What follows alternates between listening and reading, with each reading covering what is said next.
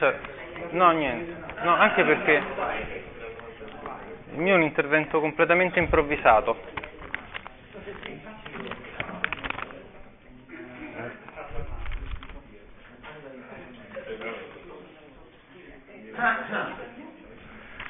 Allora, sarò breve per la gioia di tutti, compresa la mia. Allora, dicevo, non ho un intervento pianificato, mi piaceva soltanto riprendere un paio di cose che erano uscite fuori nella, nella mattinata. ehm, ehm, la cosa che mi ha colpito quando Domenico mi ha ricordato che c'era l'officina dopo tre giorni, perché mi ero completamente dimenticato, eh, pensando al nero, io pensavo di dire una cosa che avrebbero detto tutti, quindi dicevo ora devo trovare qualcosa di diverso. Poi lui mi ha mandato il piano della giornata di tutti gli altri interventi, ho visto che invece non l'aveva toccata nessuno, quindi sono contentissimo. Perché la prima cosa che mi era venuta in mente a me invece era il, il, il nero come, come ombra, cioè, come? Ci sei te? Vabbè, ma non, non so se, probabilmente, oddio può essere pure, non lo so. Comunque, ehm, l'ombra mh, intesa in senso lato e poi per i discorsi che sono stati, stati fatti stamattina anche il personaggio nero, il, il, il, l'eroe dark, il personaggio oscuro. Ehm, allora, la domanda che mi ero fatto io è come mai subiamo il fascino di questi personaggi, perché di fatto hanno una, un potere di fascinazione formidabile. E infatti la discussione stamattina si è accesa su Marilyn Manson, ora io quindi voglio rimettere il dito nella piaga. Perché eh, voglio dire, a, a parte Marilyn Manson, io mi ricordo quando, non so perché mi torna in mente continuamente questa immagine, quando ero 16-17 anni, non mi ricordo, qualcuno mi deve aver detto, non so se è professore di latino, devo averlo letto da qualche parte, il primo personaggio noir della storia, della letteratura, è il Cesare di Lucano, della Farsaglia. Io non so se sia vero, so che questa cosa mi ha spinto a divorare la Farsaglia. Cioè, letta sotto questa chiave, io ho scoperto la, la Farsaglia che ho trovato un'opera splendida e l'ho letta proprio voracemente. Leggendo di Cesare, ma immaginandomi veramente Darth Fener a cavallo, cioè è un personaggio di quelli, proprio il personaggio dark per eccellenza. E quindi di fatto ha esercitato su di me una, un potere di attrazione molto forte. Allora, eh, quindi la prima domanda è come mai ci piacciono tanto gli eroi neri? Eh, seconda cosa, il lato oscuro della forza. Tu sicuramente tra i film ce l'hai? No, no, no quindi va, via libera. Eh. Allora, la seconda domanda è se il lato oscuro della forza, per dirla alla Guerre Stellari, eh, corrisponda con il male. Perché secondo me non è così automatico questo passaggio. Ed è proprio su questa ambiguità che si può giocare poi il problema del, del, del nero e della negatività. Eh, vabbè, voi avete idee o sensazioni rispetto a come mai questo tipo di personaggi, se hanno su di voi lo stesso effetto, esercitano questo effetto? Per vedere anche se le risonanze sono le stesse oppure se è soltanto una mia suggestione. Ovviamente c'è qualcosa di noi in quei personaggi. Eh, questa più o meno era anche la mia conclusione. Eh, no, la prima cosa che mi è venuta in mente, provando a rispondere a questa domanda ah, ah, difficile, ah, che diventano un po' delle icone però di qualcosa che non è totalmente altro, totalmente alieno da me. E quasi quindi ti viene voglia di dire che mi piacerebbe essere un duro così. Eh?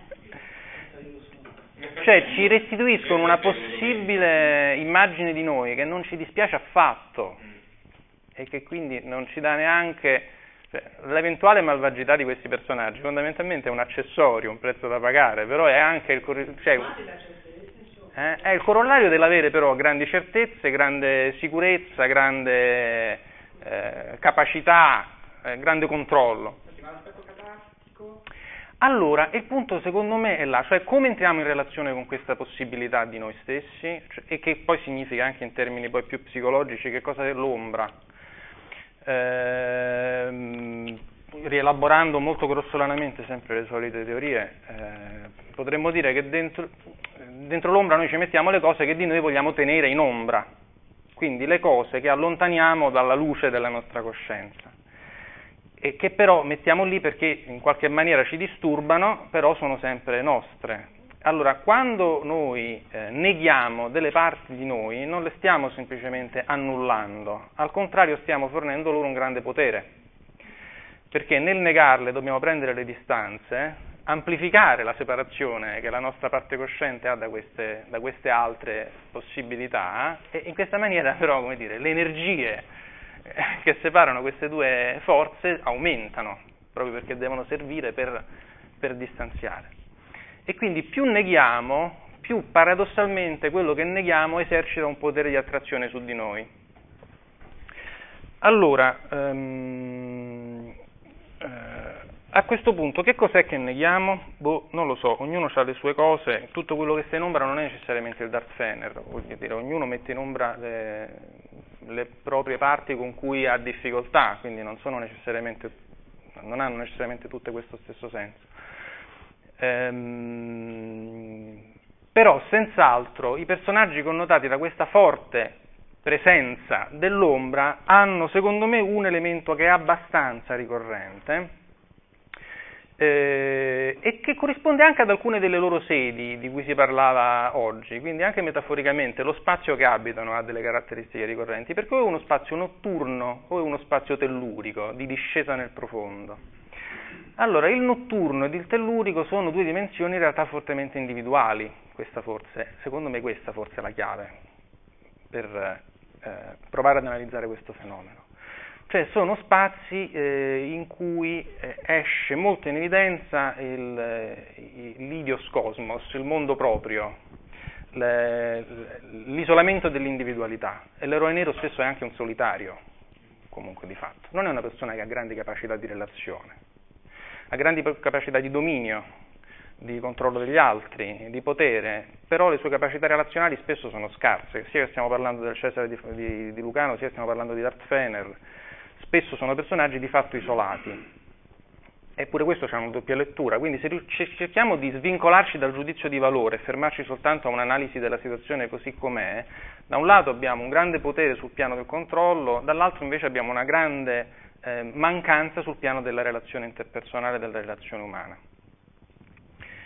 Ehm, allora, la domanda ehm, eh, quindi potrebbe essere come mai Marilyn Manson ha scatenato tutta questa discussione questa mattina? Perché di fatto ci sono state due scuole di pensiero. La prima che era quella sostenuta da Domenico è Marilyn Manson è un uh, artificio commerciale, è una grande uh, macchina che sa usare i mezzi di comunicazione e l'immagine eh, e peraltro, e io su questo in realtà sono d'accordo con Domenico, ehm, eh, il potere di fascinazione che ha sulle presunte vittime, secondo me, sono d'accordo con lui, è piuttosto basso, cioè senz'altro c'è una quota di persone suggestionabili, però la grande massa dei cultori di Marilyn Manson rimane in risonanza con quella superficie e quella forma. Eh, mentre la reazione viscerale è in quel famoso altro 90% di cui si parlava che non si riconosce in Marilyn Manson e che invece molto facilmente rimane suggestionata, quella sì, dalla, dal presunto messaggio, respingendolo. Però evidentemente tocca un nervo scoperto, cioè in pratica colpisce molto di più l'immaginario della mamma del Moige che dell'adolescente 16 anni che se lo sente, volendo sempre generalizzare. Il che fa pensare che anche qui forse stiamo parlando di aspetti negati e di aspetti consci, nel senso che probabilmente va a toccare questi aspetti che sono una fantasia del genitore che ha sul bambino, ma che in realtà è una sua fantasia. Um, come se eh, riattivasse gli aspetti ombra del genitore costringendolo a prendere le distanze da quella immagine perché la ritiene pericolosa, la ritiene pericolosa per il figlio ma la ritiene pericolosa nella stessa misura per sé. Ehm, allora, ehm, il mio intervento quindi voleva limitarsi a due considerazioni da questo punto di vista. La prima è, eh, con i lati ombra eh, dobbiamo confrontarci, non possiamo negarli, nel senso che eh, se li neghiamo li attiviamo. Più li spingiamo al di fuori della nostra coscienza, più esercitano un potere su di noi.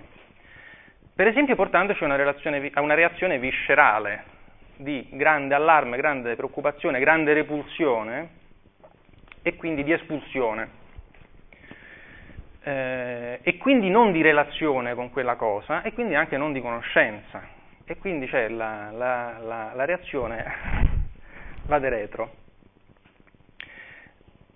Questo vale tanto per chi eh, si senta eh, dire, attratto da un fenomeno quanto da, per chi si senta respinto da quel fenomeno, perché sono fondamentalmente i due possibili effetti dello stesso tipo di suggestione. Ehm, non a caso questi personaggi colpiscono soprattutto la fantasia e l'attenzione degli adolescenti, cioè degli adolescenti che devono proprio misurarsi con i loro lati ombra, perché mentre gli adulti più o meno in qualche maniera se la sono strutturata questa cosa, invece eh, per un adolescente è tutto molto più complicato perché questo confronto deve ancora esserci, si deve sviluppare, si deve articolare.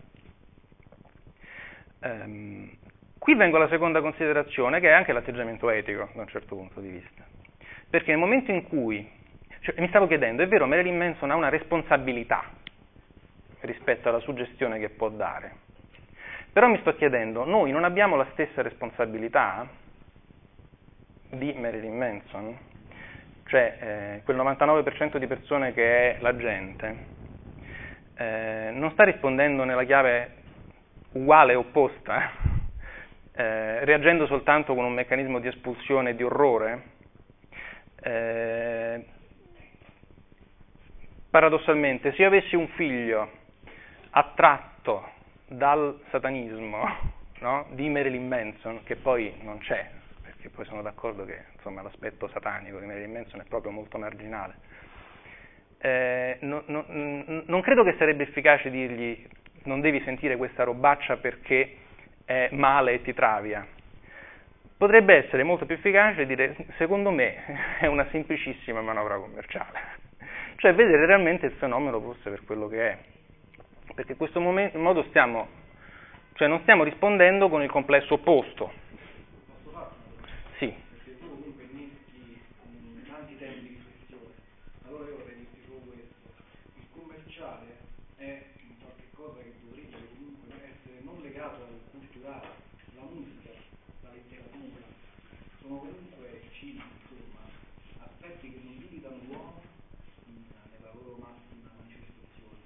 adesso il commerciale, entrare nel commerciale è forse una forma di degradazione dei nostri tempi, oppure una forma diciamo, di evoluzione, questo eh, nessuno mette in dubbio. Però eh, pensare alla musica come qualcosa di così eh, devastante, proprio già nell'immagine di impatto, è comunque qualcosa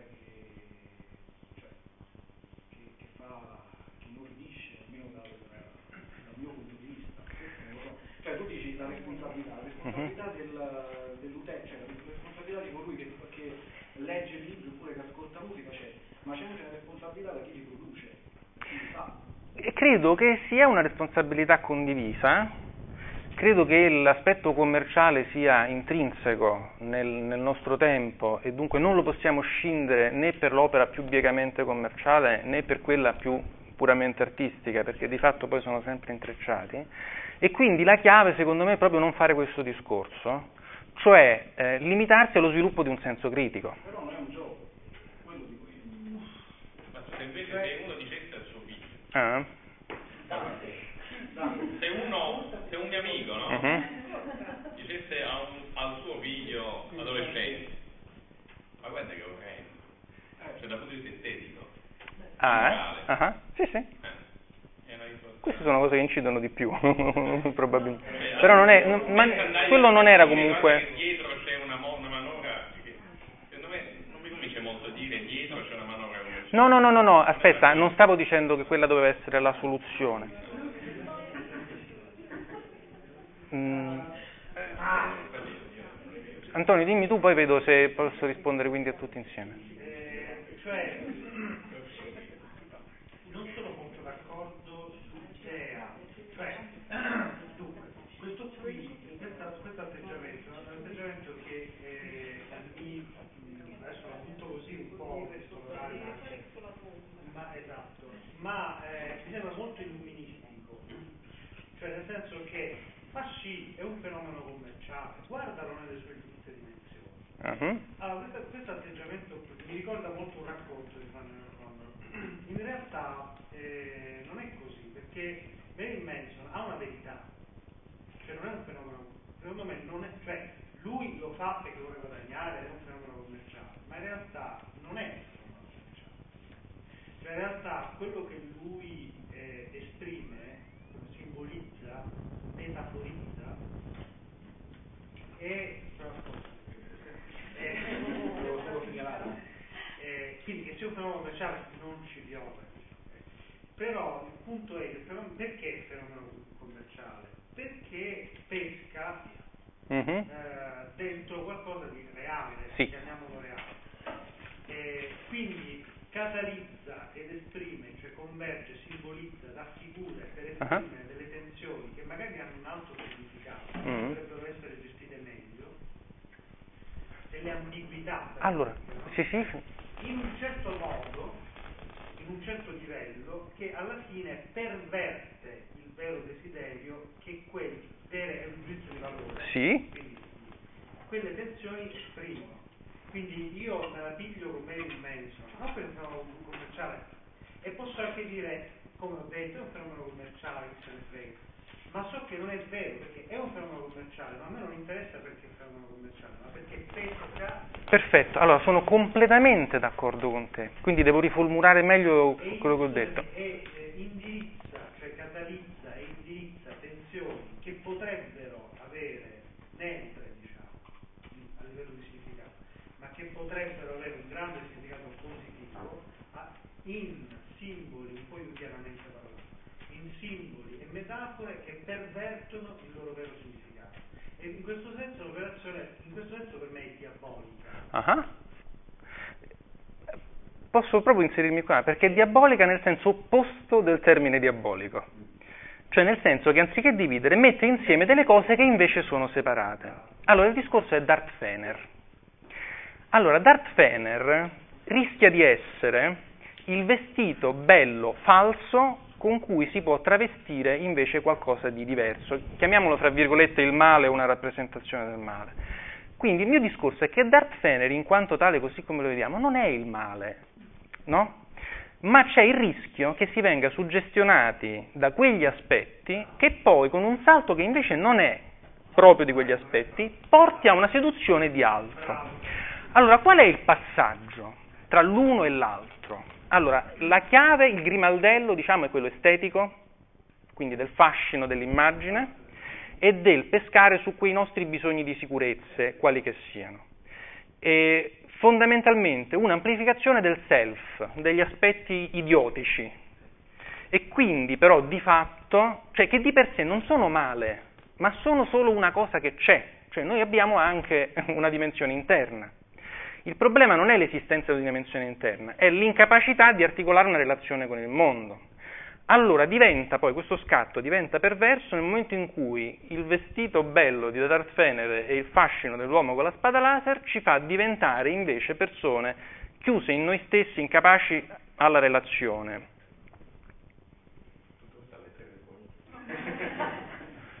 Non dirlo a me che io le sto dicendo queste cose.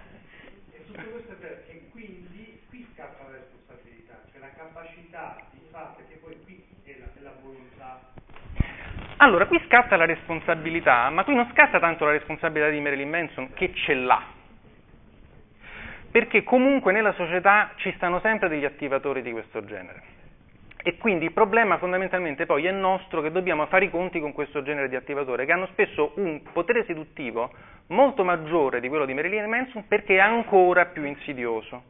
Cioè l'insidia fondamentale non è quella di Marilyn Manson o di Darth ma è quella di Faust cioè Fausto è un personaggio fondamentalmente che non ha eh, questa, questo fascino spettacolare, è un gretto avido, invidioso, desideroso di cose e di potere completamente... Come? No, infatti, per niente. Però il Fausto è permeato di una dimensione etica, quindi te la spiattella proprio là. Però è anche vero che ha anche una dimensione seduttiva, comunque l'immagine del Fausto, da un certo punto di vista. Eh, anche perché per leggersi un malloppone così in qualche modo vuol dire che ci deve interessare. Però non sono paragonabili, penso, le due cose. Come? Non penso che siano paragonabili le due cose. Per- penso perché tu stai parlando da una parte di una ricerca interiore lavorativa, dall'altra di un'operazione commerciale. Cioè, ci sono delle... No. Eh, questo è un dettaglio, secondo me. Un dettaglio fino a un certo punto però, no, scusa, Eh, cioè nel senso, io penso che la tensione in generale, anche se porti verso soluzioni estreme oppure poco condivisibili, sia cosa ben diversa da un'operazione commerciale, perché tu hai uno spazio. Io la libertà di Marilyn Manson, di vedere cose di Marilyn Manson è, è pacifica, tu, tu- uno può vedere tutto, perché siamo, cioè, non è che ci sono delle censure o delle restrizioni, però lì c'è uno spazio a livello di produttori, di chi pensa queste cose. Molto spesso le persone non possono scegliere perché vedono queste cose che possono portare più soldi, mentre ci sono altre cose nascoste che invece potrebbero occupare lo stesso spazio. È una scelta che ci fa la differenza tra il commerciale e il culturale, sono due cose diverse. Saranno un po' fuori tema. ehm, sì, io non riesco a vedere le- una separazione così netta fra il commerciale e il non commerciale. Per me sono comunque lungo un continuum. Quindi, cioè, non riesco a vedere una...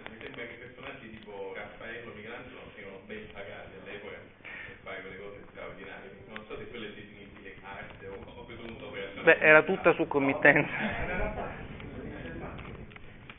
Ehm, comunque il nodo fondamentale secondo me la questione non è su questo, su questo piano, ma è su questo possibile scivolamento da, voglio dire, la rappresentazione del bisogno di confrontarsi con i propri aspetti ombra, fra virgolette, che invece va fatta in qualche modo perché è una necessaria opera di integrazione della propria personalità, eh, soprattutto in una personalità giovane, ma questo qui ci riguarda comunque lungo tutta la vita, e il fatto che invece l'amplificazione estetizzante, seduttiva di questi lati ombra possa portare invece a uno, a uno switch su un altro piano che invece è quello della totale chiusura dentro, dentro la- l'intrappolamento dentro la dimensione ombra, e quindi non più una, un- una integra- un'interazione con l'ombra che porta a un'integrazione e che inevitabilmente poi riporta all'esterno, contro invece la possibilità di una fuga verso l'interno. No, perché, vabbè, così, nel senso che poi il punto è, tu giustamente fai il discorso della integrazione, a cui io credo, anche perché in genere l'ombra può diventare, per me diventa potenza, cioè può diventare potenzialità positiva, e soprattutto nel campo artistico, eccetera, eccetera. Però invece questa dimensione qui tende, proprio perché tende a dividere, tende a rendere eccentrico ciò che invece dovrebbe essere integrato dentro. E quindi alla fine uno potenzia questi aspetti ombra per essere più, anche nei confronti di se stesso, diciamo, nei confronti degli altri, alternativo. Ma, mm, E, e quindi Sono d'accordo. personalità più fragili, per esempio, che hanno, no, parlo anche proprio per esperienza di persone, di ragazzi, che, eccetera, eccetera. Eh, personalità più fragili e deboli che sono incapaci di, di muovere questa integrazione o che per esempio sono considerati magari perché hanno delle grandi capacità o in caso e, e però sono, sono assolutamente eh, invisibili no? cioè gli altri non le vedono anzi dicono riconoscono la persona come uno scemo allora alla fine lui potenzia se stesso e la propria consapevolezza potenziando, riconoscendosi in questa figura e sentendosi eccentrico. Sì, però- Quindi il lavoro faticosissimo, solo quello di, come dire, ri- riportare, cioè dire guarda che questa ombra qua in realtà, ecco, quindi quel, quel cretino lì ti sta facendo credere una cosa che non è. Ma riportare questo però vale per tutti i modelli che ci portano a essere eccentrici. Aspetta, è vero, però, vorrei- è vero, però attenzione perché così è verissimo. Cioè, anche mh, Però, il modello del, del, del vibrazioni e, e fa il modaiolo e si fa cocaina a 16 anni, cosa. Quindi io, no? io non sono d'accordo con le demonizzazioni. Cioè no, no, no, però comunque, appunto, non demonizzi nessuno, però demonizzi quell'aspetto lì. Però dico, no, dico, ci sono delle, no, no, c'è un discorso perché il rischio è per dire, tutte le vacche sono nere, tutti sono uguali. No, no, no, tutti sono uguali. Eh, ci, sono delle, ci sono delle fonti, diciamo, di identificazione di modello che sono particolarmente, no? Quindi è chiaro che ce ne sono 100.000. E ripeto, demonizzare io in genere analizzo, ma non demonizzo. E quindi anche per, per il mezzo non mi fa problema in quanto tale. Però dico, mi rendo conto che ci sono delle figure come la sua che catalizzano in maniera più evidente e particolare e quindi si creano delle situazioni, dico, ripeto, per me verificate, che sono più perniciose di altre. E quindi dico, non è ragazzini, non ho mai detto ragazzino non a vedere in mezzo, perché sarebbe giusto. Però vi dico, in un contesto di persone più adulte, educatori, compagnia bella, cioè uno vede un po' delle situazioni e... e Antonio, il problema eh, è... Nel è proprio il discorso dell'ombra. Com- come il lato ombra che c'è in aspetti magari meno evidenti, cioè in situazioni o, o, o mode frequentazioni meno evidenti però anche più preoccupanti, cioè di fronte a eh, una percentuale piuttosto bassa di persone che sentono mensilmente certo. andano a fare le stragi nelle scuole, eh, c'è una percentuale altissima di persone che sentono il piano ferro e poi invece si prostituiscono per, per Vabbè, quindi il discorso fondamentalmente è che stiamo distinguendo fenomeni, cioè un fenomeno che fa venire 37 fe- di febbre a 50 persone su 100 e un fenomeno che fa venire 40 di febbre a 1 su 100 se, siamo, se, se, è un po' in questi termini io sono completamente d'accordo. Cioè ci sono dei fenomeni che sono più attivanti per una fascia più stretta e quindi per quella molto più pericolosa e altri che sono più diffusi. Allora, in questo, in, diciamo, se è questo il discorso, questa è una differenza che è giusto fare, sono, sono d'accordo.